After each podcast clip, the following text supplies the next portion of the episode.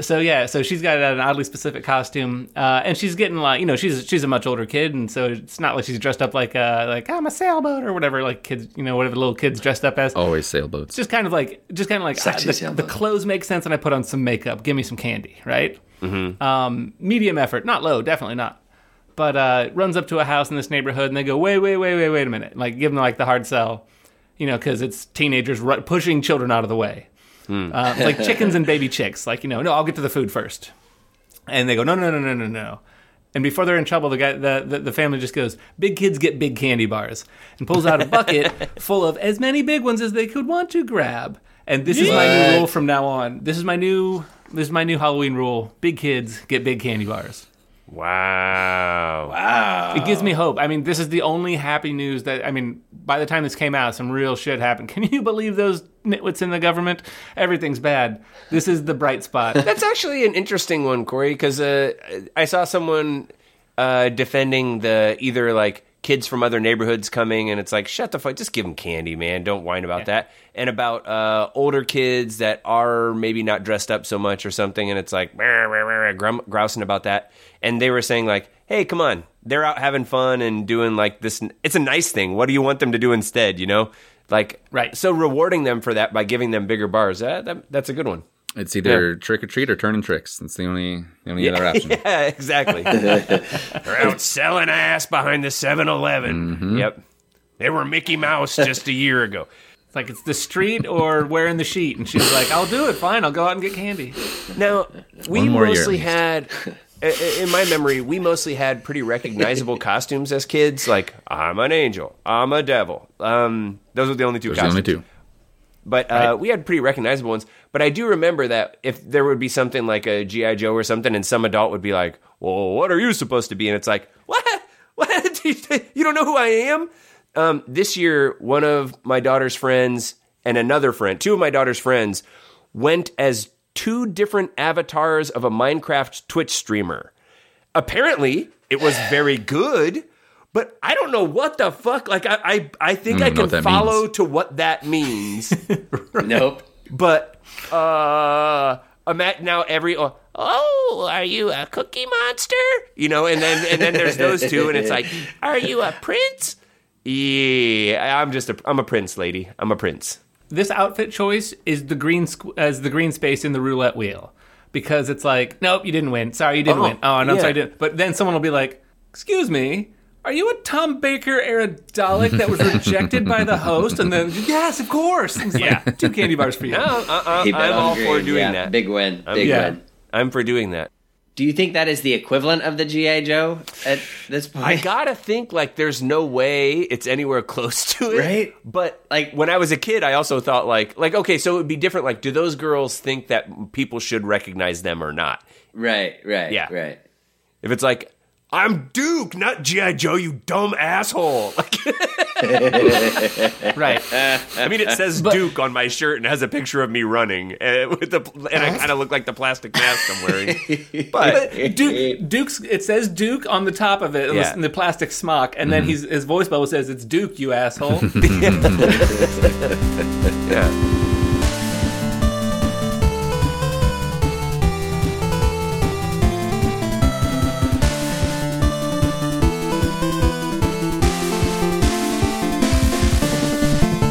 Know what you're all thinking. Is Ben farming? Because it looks like he's bailing. Mm-mm. Hide your weed. I see a cop out ahead. Is Ben explosive diarrhea in a hot porta john with a crowd of people waiting because he's in a hurry to take the easy way out? no, no, and, And yes. no, Oh, Maybe. no way. And We're- yes once. No, we are answering all the emails we get. Please, please do another re- episode to talk about professional wrestling where you ask questions, all the questions that Low Captain Travis and the, all the listeners are thinking about. Ask Grant and let him smarten us up uh, and teach us That's- about mhm. teach us about the ways of the ring. So we can we're going to ask him anything from hookers to heaters, high spots to hot tags, and all the how they do dats. All about professional wrestling. Yes. So Grant, are you prepared? No. Are you ready? Oh yes, I am prepared. By which I mean pretty much I've you don't know what we're going to for years you. but- now, watching an unnecessary amount of wrestling and listening to an unnecessary amount of wrestling podcasts. So yes, Hey, if you uh, missed the first one, or uh, uh, you know you're a new listener, or uh, you listen to that one, but it goes in one ear and out the other, like most things with most people. Um, hey, professional wrestling might seem uh, uh, goofy. It is. Um, stupid lowbrow stuff. I don't know. It is. Um, but it's pretty cool too. Um, there's a lot going on. It's fun. It's more popular now than it's been. I don't know, in a long time. Um, and maybe it's something that you want to give a shot. Uh, I think Grant will shine a light on some very interesting things in this strange pageantry of. Uh, it's kind of a mix between. Uh, if theater kids were all on steroids and uh, um, also sometimes lit each other on fire. Um, yeah, Ben, Yeah. it's it's it's a healthy mix of the theater kids who also played football and psychopaths. I wouldn't doubt if there's some theater kids who have lit each other on fire. That's a good point. they have become professional wrestlers. They started taking steroids and are now professional Yes. wrestlers. Ben, to that point, that reminds me of I used to go to this uh, show that John Hodgman would put on once a month um, called Secret Society. I can't tell you too many more details outside of that because none of you are members. But um, he had a guest Open Mike Eagle and he performed some rap. And then um, they do like an interview. And somehow it came up like Open Mike Eagle said something about like I think John was kind of like, "What else are you into outside of rap?" And he's like, "Professional wrestling." And John laughed, and I think a lot of the crowd laughed, and it was like, "No, I'm serious." And John had to do like the quick, "Oh, oh, oh!" Like, well, let's talk about that. And honestly, I was the same way. This was probably six, eight, years ago, and it was like. Yeah, that's for that's like dumb kid stuff, right? And then it's like, oh, you can actually like appreciate it for in a different way. Like you can get over the I I you know, I went through it as a kid and then it was like, oh, it's fake. Well, this is stupid. Anyone who watches is stupid. And then it's like I've now been enlightened to be like, yeah, you can actually appreciate this for the entertainment that it is and all of the crazy things that are happening to put on this entertainment. Well, like you said, uh, the reason it's, or maybe Ben said, or you, you said better, like the reason it's worth uh, it's having a, another another chat about it is it's a it's an interesting weird art form, you know. Uh, at the very least, is that's what it is. So Yeah. uh, I've definitely watched a lot more since uh, I was forced to do an episode about it, and I've been nothing but entertained.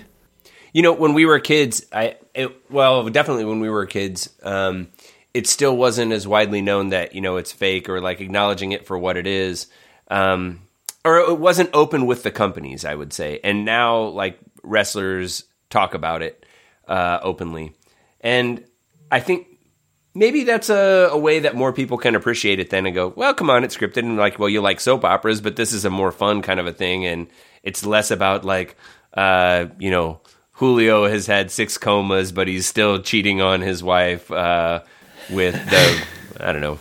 I was going to say rocket salesman, but I'm a fucking moron. That's the reason I don't write any of this stuff. It's a it's a soap opera, Ben. It was a baroness. Thank you. Thank you.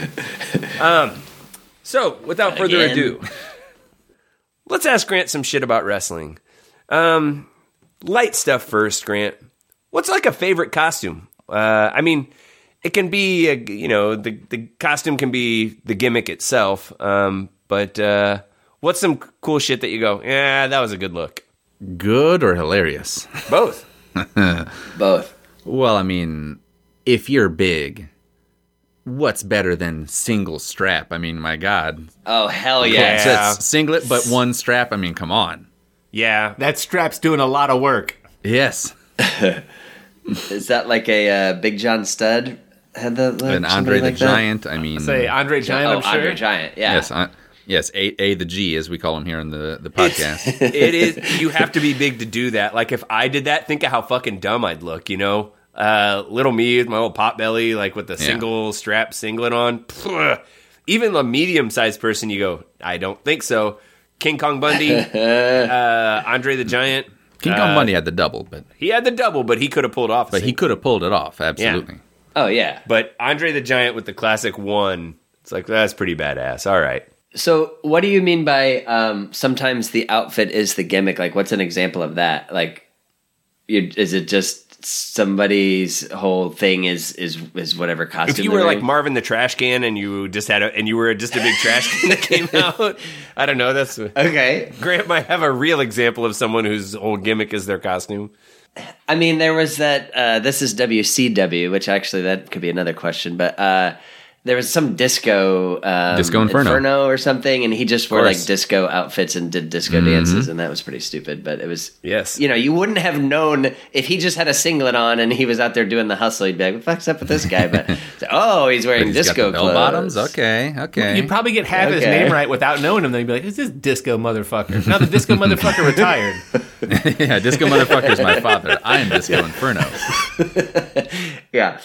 Um, so anyway, I'll great. Keep going with costumes.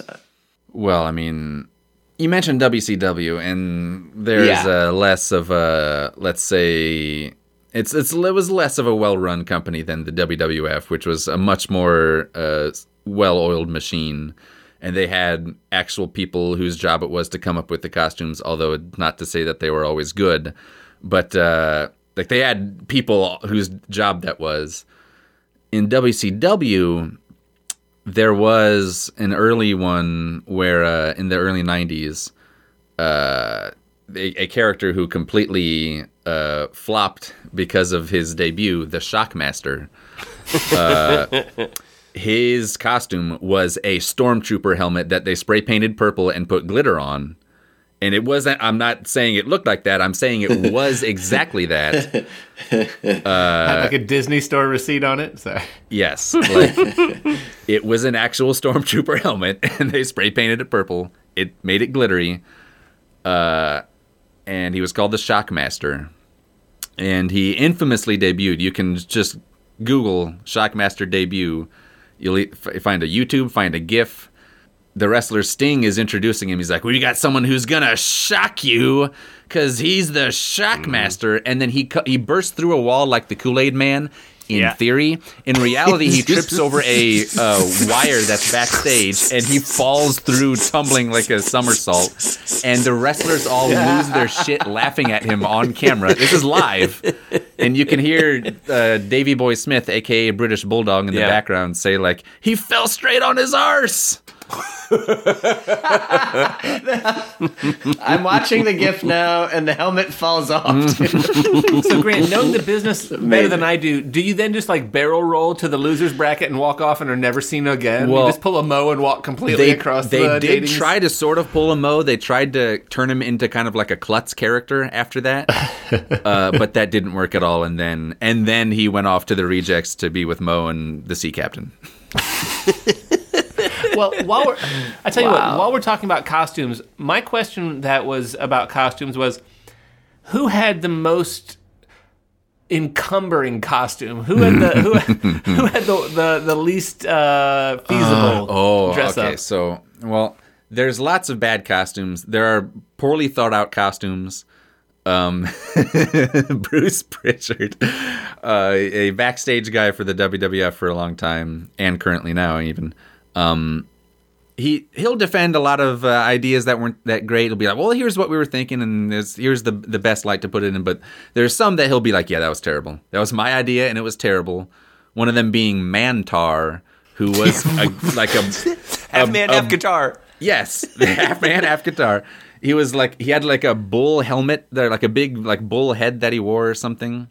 Yeah. A Mantaur with the legs of a man and the upper body of a man. The way he defends it jokingly is like the man had hooves. His feet looked like hooves. That's but uh th- that this helmet that he's wearing has big, you know, bull horns on it. But try ducking through the ring ropes with that on. They didn't. They did not think that through until the first time he's doing Yeah. that on live television. yeah, I was thinking sombrero, but bullhorns is way up there of can't get through a net. Yeah. yeah, wow. Famously stopped by rope. Horns. Yes.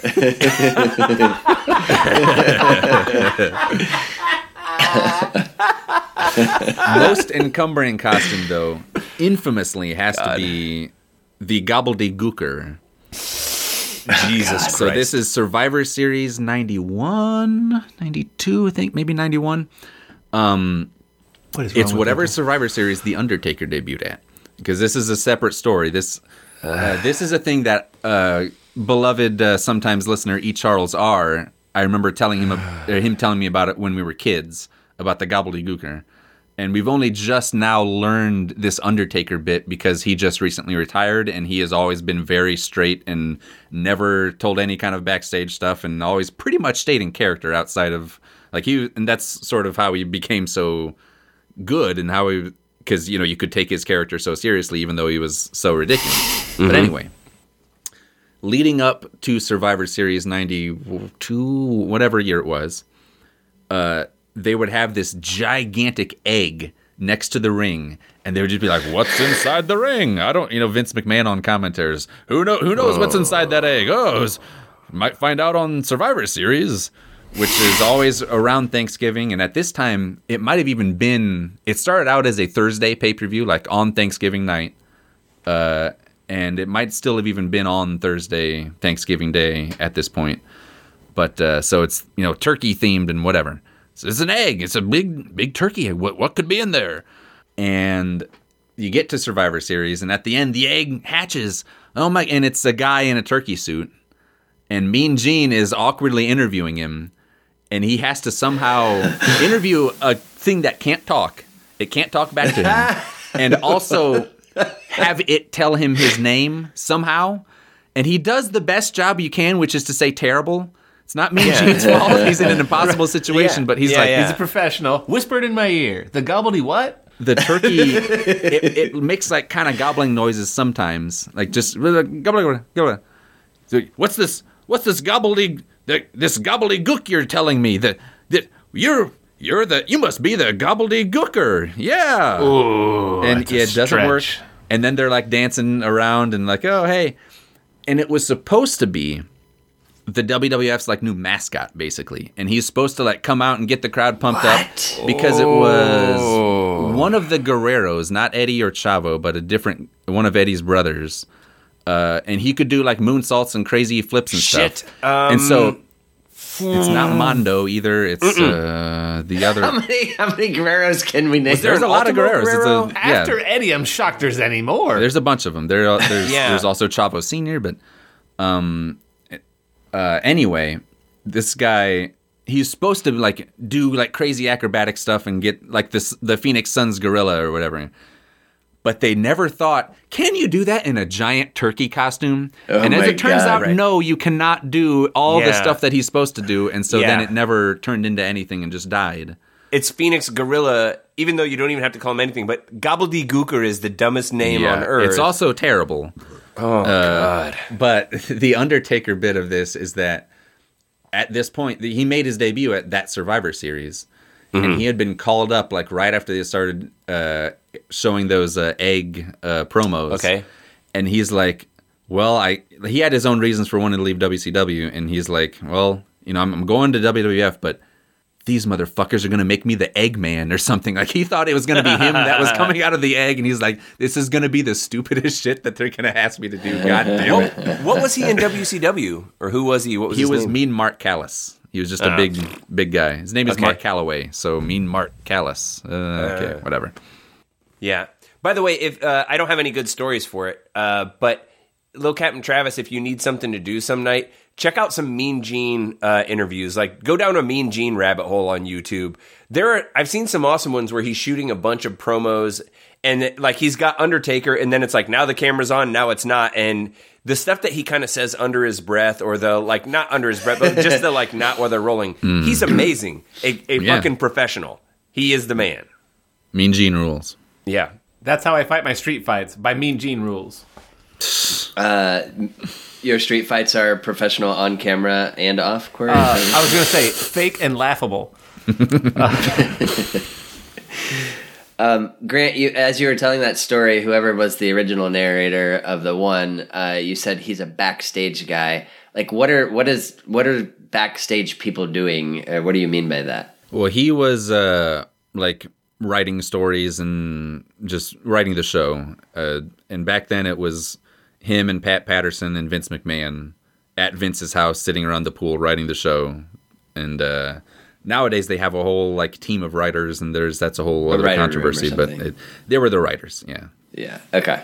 And he would also do like if they're shooting a vignette of the Undertaker in a graveyard, and Paul Ham- or Paul uh, Bearer. uh, Bearer is uh you know talking about how he's gonna send you to to hell or whatever. Bruce is probably uh, shooting those, uh, and sometimes it was a set, sometimes it was a real graveyard, and he had he has many stories about uh, shooting stuff in graveyards. So, how does a guy like Paul Bear? So, I I'm interested in managers in general, but a lot of them are like former wrestlers and that kind of thing. So, I guess that kind of makes sense. And they, they start out as like, oh, this is their trainer or whatever. But then when you have a shtick guy, well, there's probably a word for it. Uh, when you have a Paul Bear Yeah. manager. How, I I guess he's there to add atmosphere, but like, how do those? Where? How do they get that sort of person, and where do they? I asked what he was doing in WCW because because that Matt like it's not like Mean Mark Callous had Paul Bearer that would have been really fucking weird. yeah. it's like you know what would make better it'd make better sense if I was the Undertaker. Yeah, Uh, I think actually Road Warrior Hawk came up with the name Paul Bearer, but uh, someone like that is just like a wrestling fan and wants to get into business, and you, they're not going to be a wrestler, but there's other things they can do. And well, can you talk? Yeah, okay. Well, let's uh, let's try out. And so he was a manager long before uh, he he was Paul bear Uh, he was just a, a, a, you know a different character. He wasn't like a Yeah. pale face uh, dead man because there wasn't a dead man for him to be with. You know. right. Okay, so this is a is an excellent time to segue because I've, I mean, the majority of my questions are based on Paul Bear. Um, Paul Bear is the manager of the Undertaker. Um, aside from rodeo clown, what is the primary job of the manager of a wrestler? Do you mean in reality or in kayfabe? Like Yes. within the logic of the of Within the show. Within the, logic of the game, I've played video games before, and they're like, you know, your boss says you're late for whatever. I'm like, okay, I understand it's not a real human being, but I get the concept. I assume that's what's going on in the kayfabe of it, but in the real world, it's like you guys are a duo act. You do the punching and falling, and you do the talking. yes, that is There that's it the standard archetype. Is we got a big guy, he can wrestle and he looks good. Uh, put a mic in front of him and he is awful. So we'll get another guy to do his talking for him. But we got a little guy who'll cry if we drop him. So Like the classic case of Mr. Fuji. yes, not all, did not they didn't all follow that uh, that Quite same a talker, archetype. but Mr. that's- Fuji. Yeah, That's the standard. and yeah, that's But the yeah, standard. sure. Jimmy Hart. Um, Yeah, Jimmy Hart, the mouth of the South. Yeah, Uh, the mouth of the south. the uh, there's a wrestling writer slash podcaster who I've heard say many times that one of, within the the kayfabe world, like with the, just the logic of watching the show, one of the reasons to have managers is so that you have an answer to the question: Does Road Warrior Hawk have a checking account? It's like, well, no, he. They have the manager to take care because th- these characters are way too over the top to exist in the very mundane real world, and so you need Right. to have like a manager who sort of connects them to that. Does he do laundry with the spikes on? Exactly. Exactly. No. Uh, Paul Ellering does that. Road Warrior Hawk does not go to the laundromat. Yeah, that's funny. So old, there's old times, Grant, um, predating the WWF and predating most of our knowledge. I have a question about the old times, um, where there's this concept of territories because it was um, different promotions would not do, uh, they wouldn't be nationwide. They would have a certain section of the country and they would have their own wrestlers and so on. I want to know what you think or your opinion of the best territory or the greatest territory or a good territory and tell me a story of why why it was a good one.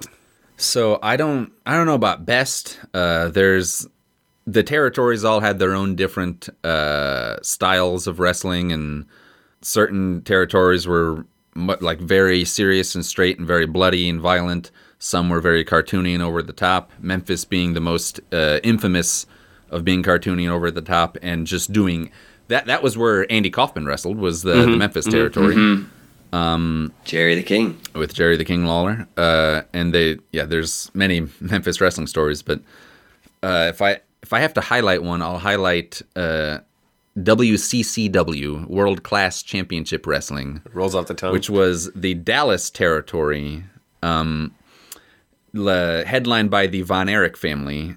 Um, and that's also of- where like the Freebirds were, the fabulous Freebirds wrestled, and lots of lots of uh, stuff uh, happened in WCCW. But the reason I'll I'll point them out is because I was just I heard a podcast uh, with a famous referee from uh, World Class uh, who was just telling old. Uh, it was like a Q and A kind of thing.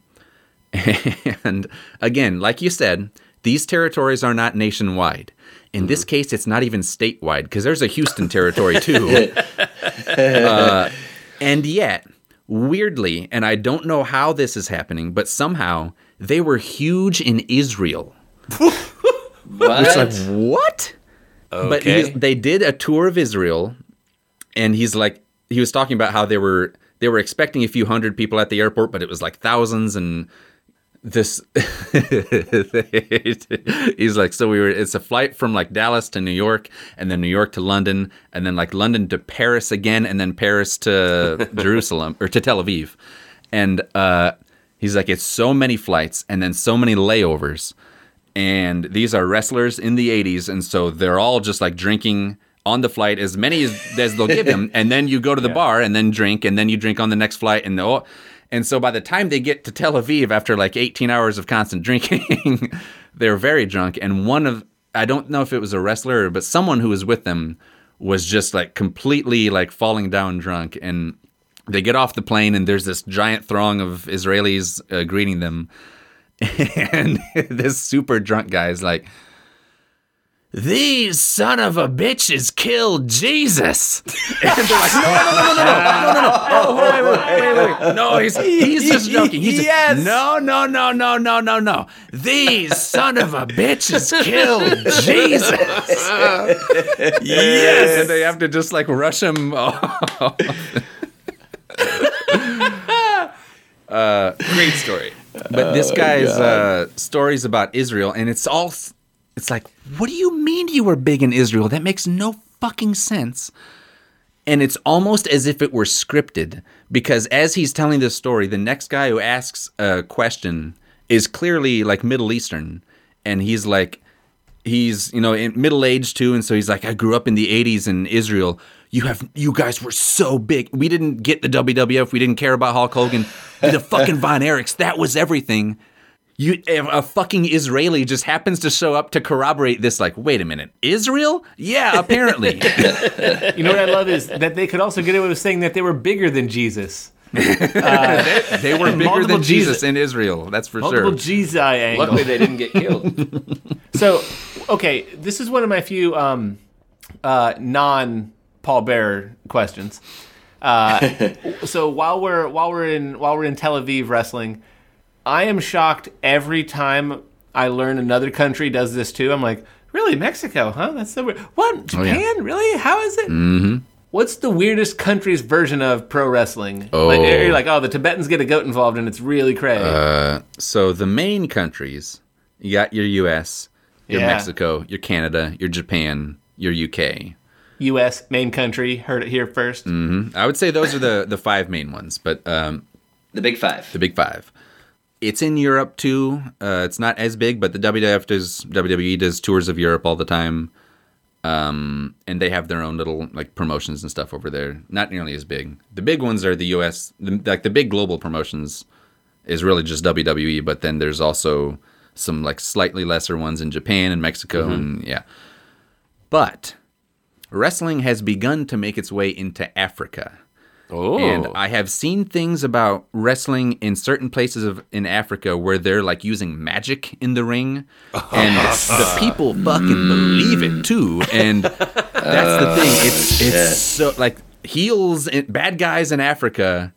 they are bad. They are real life supervillains. Um, wow. I don't remember. I've heard some stories from a wrestler who was like, he was going to Nigeria uh, to do some uh, some shows and stuff, and like there was some general or something who was kind of in charge of it all, but he also like he changed like the finishes of the matches. Like, no, the Nigerians have to beat the Americans every match. Like, well, that's not really how. no, they have to. They have to win, and it has to go this way. And there's crazy, crazy stories about like how they were like held up at the airport and like forced. To, I, I don't even remember all this stuff, but yeah, I would say Africa is the craziest place that wrestling's happening right now All right, I like that. because it's it's like brand new. Uh, it's the idea of like, well, we're gonna we're gonna act like we're pretending it's real, but we're not pretending it's real. That's that's a level of like meta thinking that it took us a hundred years to like really really get through, and they're only just starting it. So They're it's diving like, right in. Yeah, it's what is this fake or is this real? Well, it seems real, and they're acting like it's real, and it's a live show, and yeah. Oh, so basically, you're saying like we got to the point where it was like, is it fake? Is it real? Is it okay if it's real if it's fake? And then like, who do we kill? Well, I mean, there's any number. Every wrestler who's wrestled in the 80s or before has stories about either being stabbed or being next to someone who was stabbed. Almost all of them were stabbed themselves. Yeah, we talked a little last time about like uh, crazy territory, like bar fights and stuff Yeah. like that, and Haku biting someone's nose off. Um, that, even that's even just I'm talking about even at a show in the ring they're they're wrestling right outside the ring and a fan reaches over and stabs them like yeah, that kind of like at, at the show they get stabbed yeah. Think of a form of entertainment where you're like, I'm bringing a weapon in case I want to kill the entertainer. exactly They'll love me. They think they're going to like a a pit fight or something, and it's like we are making this up. Like well they think Arn Anderson is really evil Yeah. So So you watch Macbeth, and then there's like he murdered him, and then you run on stage and try, Tackle the try guy. to get the sword out of his hand and stab. Yeah, oh my god Banquo was a ghost holy shit there's a ghost on the again. yeah. Uh, it really is not all that different. Than, yeah that that Yeah. would be the equivalent right? That's exactly the right analogy. It's just there's this weird other level where when you go to watch Macbeth, the actors aren't in any way pretending it's real, even though that's what being an actor is. There's th there's some sort of understanding that everyone gets this is not real. But with wrestling, they there's that really thin abstraction between mm-hmm. it where it's like, well, many people can see through it, but not everyone can instantly see through it. And it's like, Well, is sure. this- yeah. And the play is like these people are going to act out a story. Come and mm-hmm. watch. And the other one is like these guys hate each other and they're gonna fight. And there's no, Yes. ma- you know, it's that's how it started, and started real in some cases. And mm-hmm. right. True. Speak of, speaking of people taking it too real and di- driving it back around to Paul Bearer. so, like, he he's clearly. I mean, he's he's doing a ghost voice and he's trying to scare me. I see through it, but mm-hmm. I see, you know, he's trying to spook me. And he's succeeding. Right. Let's say I'm a let's say I'm a wrestling fan. I'm like, honestly, it's working for me, and I'm into him. Were there like Paul Bearer fans? Was it like you want to be just 100 percent booed, or do you want to be like slipped a note at the bar afterwards? That's like, here's my here's my hotel key. Well, uh, the bad guys who were playing bad guys, uh, who were really into it, they want to be booed, they want to be hated, in ring and out of the ring. And the Undertaker was a bad guy at first. Eventually, he's just so fucking cool that the fans started cheer- cheering for him, and then he became a good guy for you know a while. But uh, he started as a bad guy, and so certainly at that point, both uh, the Undertaker and Paul Bearer want everyone to hate them. So uh, last wrestling episode, uh, Corey brought close. Just in the closing, Corey was like, "Next time we got to talk about it. We got to talk about when mankind and the and the tooth and all this stuff." locked and loaded. Here it is. This uh, this is. I'll give you the intro. Grant will correct me and tell me all the parts that are wrong, and then fill it in. Mankind, uh, which I believe is a man wearing a. T- he, he's just just out of a business meeting, but also a murderer mask. Well, Um, he, I he said you can correct me initially when I'm done. Let the man finish. Right. the man get it wrong. Let the man get it wrong. Anyways, mankind, one of the crazier human beings alive, and one True. of the craziest people in wrestling. Mm-hmm. Uh, that's a that's a double title that he holds. He's a double threat. He's also a threat. Um, uh, mankind is wrestling in a cage match in which there's a cage that's like a cage around the thing, and at one point during the insanity in which these human beings are just pulping each other to blood, Uh, I believe he falls through the roof of the cage unexpectedly, Mm-hmm. which results in a tooth spit out later that was like, huh, didn't notice that there. Grant, take it over. What happened? What the fuck did I just see? So mankind, first of all, he deb- when he debuted, he wore like these weird tattered brown rags. He was wearing the tattered button-down shirt with a very tattered tie because he was like he was trying to impress Vince McMahon and this when he wanted to like kind of go. It was Mick Foley is a genuinely funny human being and he Yes. tours uh, a stand-up currently, um, actually, but he uh, that's why he's wearing the tie and also his weird leather mask covering his face. Uh, but this was a relatively new type of match called Hell in a Cell. So there's the classic cage match is just like four walls of the cage around the ring, and the southern style is the whole point of the cage match is nobody in, nobody out. Where, where there's not going to be any interference, you can't escape, you have to fight. Uh, and you would have built up to that by having the heel run away or have interference or you know the manager hands him something and what, whatever happens. And so okay cage. We're settling it. The northern style of cage match is just like oh my god it's so dangerous. And you can win either by pinfall or by escaping the cage that, that was not a thing in this other one Like There's- burrowing out, like breaking a hole well, and there's running a away. door to it, or you can climb over the wall. Climb out. The, the whole point of Hell in a Cell is that we put a roof over the cage. There is no escape. Uh, and of course, in the very first Hell in a Cell match, they get out of the cage. I'm not making that up. Um, and Shawn Michaels climbs up to the side of the cage, and he's just hanging on the side, and he ends up jumping off and like doing an elbow like through a table or something. And it was a for the time, it was a massive, huge, huge high spot. And that match overall is just like legendary. It's a great, great match. A high spot, High spot, yes, a, a big uh, crazy stunt. like an off the top ropes kind of a thing. Yes. Um, yes, usually involves someone flying or flipping or whatever. And the second ever Hell in a Cell match a year later was Undertaker versus Mankind. And as they are uh, like putting the match together, Mick Foley as Mankind is thinking like, well, how the hell are we going to top the match they had last time? This is there's no way I can do it. Uh, and he thought he's thinking like, well, the only way to that I can possibly do it is to like go off the cage, like off the top of the cage, and they're they're suggesting him and Terry Funk are talking about this, and they suggest it at first jokingly, but then it's like, huh, I bet I can do it though. I think I can. Uh, and he, someone as crazy as Mick Foley is pretty sure he can do something. It's probably something you can't do. Yeah. I mean, we're talking about the the mentality of someone who's like, I can jump this canyon.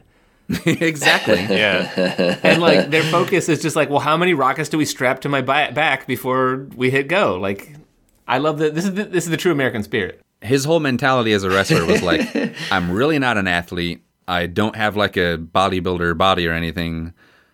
All I can offer is my body. And so he's always done crazy, dangerous stuff. Yeah. In Japan, he did like all these crazy, like barbed wire rope matches where the ropes are made of barbed wire, uh, as you do, and several, you know, lots of crazy crap like that. But he plans, I'm going to get thrown off the cage.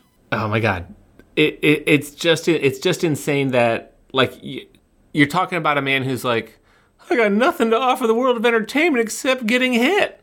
Mm-hmm. This is like like this is like when someone builds a bomb. Like, so what do we blow up? And he's like, well, I got a body. Like Me. yeah, it's a, it, it comes from a very pure place of let me help out. You could punch me. That'd be entertaining. Leaving it all on the table. so before the match even starts, uh, as they're coming to the ring, mankind climbs up to the top of the cell. Uh, the crowd's going crazy. The Undertaker then comes out, follows him up to the top. They punch back and forth for a while. And it should be known that almost no one knew that this was going to happen. This, like the announcers did not know, which was a Oh, bad shit. idea. They should have known because what happens is that mankind gets thrown off the top of the cell through the announce table. And it's really lucky that the announcers got up and got out of the way in the Holy like half a second it took. you know. uh, and good also when you see him land, it's like, wow, he His head goes like right under that bicycle rail. It's like he if he's he so easily could have died. He so easily could have died on that, and instead he just got really hurt.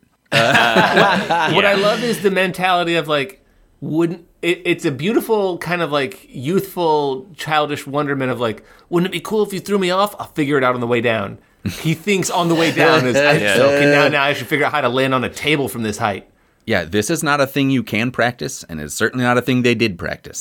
This is a once ever. I'll. I've never done anything like this, and I hope I do it right. So injury Jesus. was Yes. So he. I was just gonna say to, to to set that up. How do you end a match when someone gets injured? Well, he wasn't like sounds leg- like he got hurt. I mean, he was hurt, and because he was, you know, he was feeling pain. He was not injured to the point where he couldn't continue. In reality, Okay. Uh, Jesus. but he was you know in terrible pain because he can't not be so in within the logic of the match he is horribly hurt the match like stops dead they they kind of have to lift up the cage so they can bring out a gurney for him they strap him to the gurney they wheel him back and then he does the thing where he like fights out of the gurney comes back after you know after the they're trying to wheel him out and he's like no i gotta keep fighting Again, I love it. He's on the death's door and he's like, "This is gonna be awesome." Yeah. Yeah. And so the Undertaker has already climbed down from the cage, I believe. Uh, no, he actually might have been standing up there when they were lifting it up. Um, but either way, Mankind goes back up to the top of the cage. And so then they start fighting Jesus again. Christ. And there's a chair up there um, that uh, Mankind had brought course. either the first time or the second time. I think the first time. Um, and what is supposed to happen is that the Undertaker is supposed to repeatedly choke slam mankind into the the ch- chain link roof. It's supposed to gradually like give more and more until it's like an actually safe kind of uh, stunt to do. And then finally he'll do it on the right spot and it'll give away, give way and he'll go through the roof of the cage to the mat. What actually happened is that it gave way on the very first one. Oh fuck. they were not expecting mm-hmm. uh, it as he's going through the cage, mankind, the back of his head slaps against the steel chair that's sa- that's right down there, or that's you know right where he's supposed to land, and it kind of like briefly it briefly knocks him out because he he the way he talks about it is like because he was such a shitty athlete, it saved his life. Because he's like, if I was able to actually jump up high enough to take the choke slam correctly, I would have over rotated and landed on my head in the middle of the on the ring and died. Instead, he only was barely able to jump up after having been thrown off the cage. So he barely Jesus jumped Christ. up, and then he would have normally under rotated, but because he had all the extra space, he landed on his back. He previously wrestled under the name of the Stopped Watch, which is right every now and then for the wrong reason. it's like it's a good thing I'm a fat guy that gets punched because Yeah, if I was in shape Very getting beat up, I could have self-deprecating. get hurt. Just like, yep, it's Oh a good my thing I was not such a great athlete because uh, otherwise I would have died. Uh, and the Undertaker has said, when I after that happened, I'm looking down at him and I thought genuinely he is dead. like, what other option could there? How else could that have gone? Like, oh my God, he is fucking dead. because this is 15, 20 feet. This, this is. It would have been probably from the top of the cell to the announce table would have been about 15. This would be less. It'd be probably like 10 This or is the 12. Probably And how 12. comfortable of a height are you But- f- comfortable being chokeslammed from before it's not a pussy thing? Uh, none. Those None rings height. are hard. WWF rings were notoriously hard uh, because that was what they call the land of the giants. Because like that's where like the very biggest wrestlers were. That was their booking philosophy of like we got to get the biggest guys. Yeah. And so they had to have extra strong rings when you have Andre the Giant versus King Kong Bundy. Mm-hmm. Uh, in the South, you have much smaller guys wrestling, and those rings were a lot softer. And so they would go to the WWF and be like, "This is like working on concrete." and Oh he got God. he fell straight down onto that, not expecting to take the bump. You know, he was so he wasn't really even able to protect himself. It was all just complete luck. But that was where he got a tooth knocked out. And when you say tooth knocked out, it's not like how a hockey player gets a tooth knocked out. His it it got knocked out of his mouth, but it didn't mm-hmm. come out of the mouth. It got knocked up through the gums and came out his nose. Yeah. because and here's he didn't he is completely dazed at this point because he he was Yeah. knocked out for a while and then he he kind of comes to and he crawls over to where he sees a cameraman inside and he's what he's trying to do is he knows oh my god the bottom of my lip is cut open massively like it's it's open and so what he's going to try and do is like freak out people by putting his tongue Yeah. through his lip to oh look. Oh like oh my god God. my tongue comes through. But you can't see it through his beard. So it just looks like he has this weird smile but you see a white thing in his nostril and he didn't realize it was in there but that's when you go oh that's his oh my it's a tooth in his nose and it didn't it got there the hard way it got there as the crow flies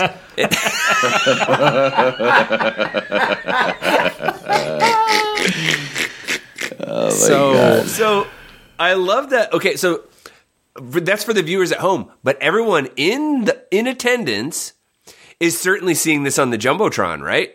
yes they had that at the time And who is in attendance, Grant?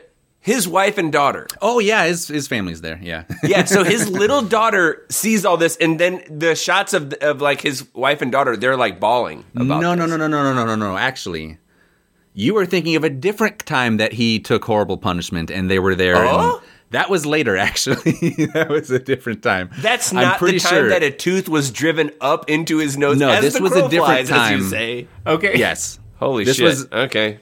This was like six months later, the time that you're thinking.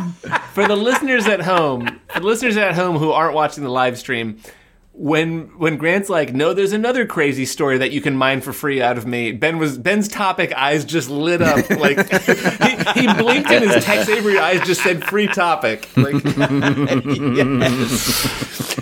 yes. I didn't think I'd get there, and then I just hit another power boost, and I was like, "Yes, we're skating." So anyway, the match continues because mm-hmm. the show must go on, pal.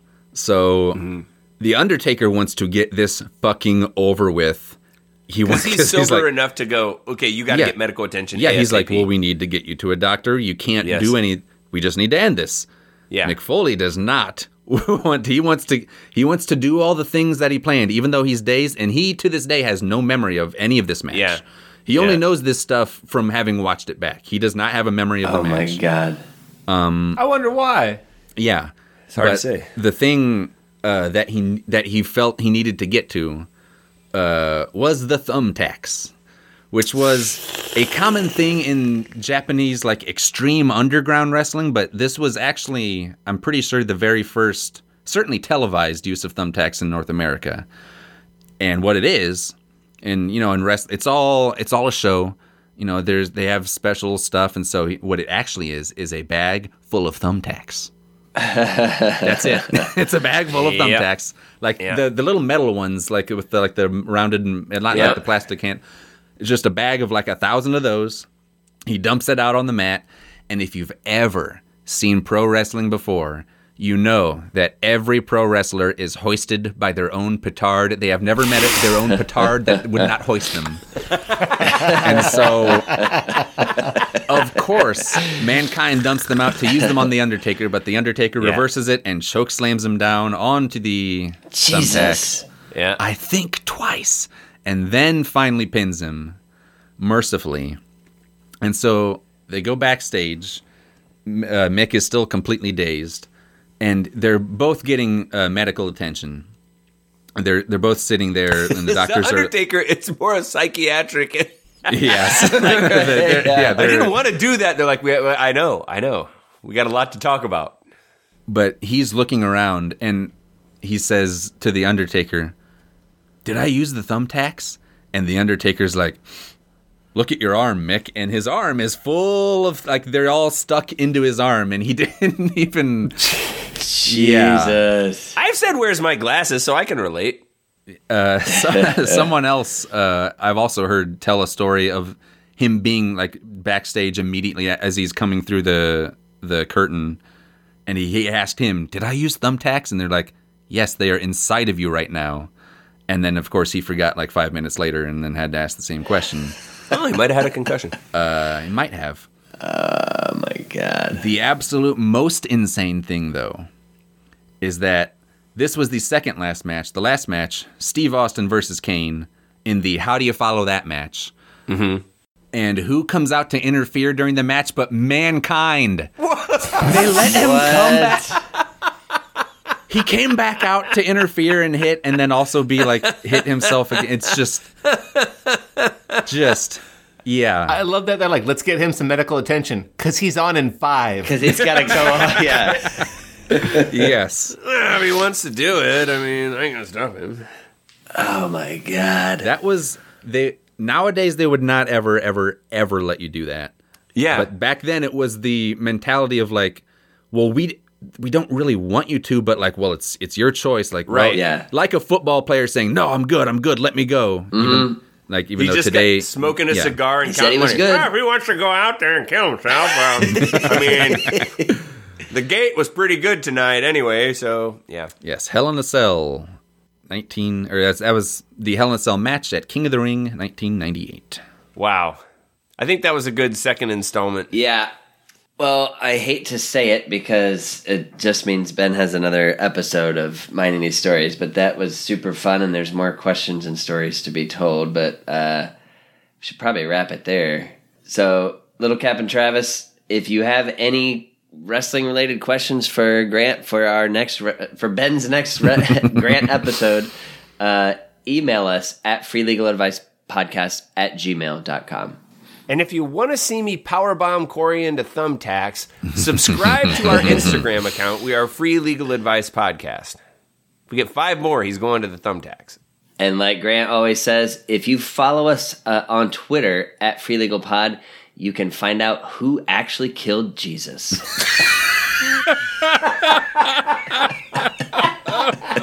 It's not who you think. it's not who you think. Oh man.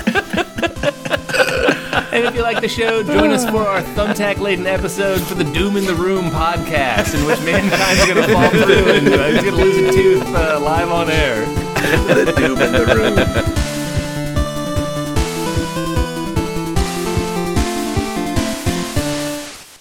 Classic. Classic. Classic. Classic. A classic bit. Episode 99. Is there a single Mambo song that doesn't have the word Mambo in it? Seems to be pretty. Well, uh, Mambo Italian. Nope, no. Yeah, there you go. Mambo number five. Shit. Take that, Mambo. Fucking got your ass. Turns out both Mambos have it in their title. exactly. There's it. Hey, it supposes the existence of at least five Mambos on the Mambo periodic table. Can tell. Mambo's 1 through 4 were complete failures. They were never released. No, that like the periodic table that we just we know they're I just haven't theoretical. discovered them yet. Scientists will Right. will later discover You Mambo's can one synthesize some of them in the studio, but only for a second or two. Lou Bega, Lou Bega Jr. will uh, will eventually get Mambo number four to appear for like one billionth of a nanosecond.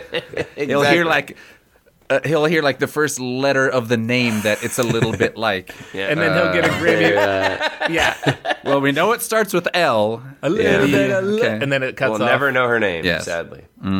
But then he'll get the uh, he'll get the Grammy for applied physics.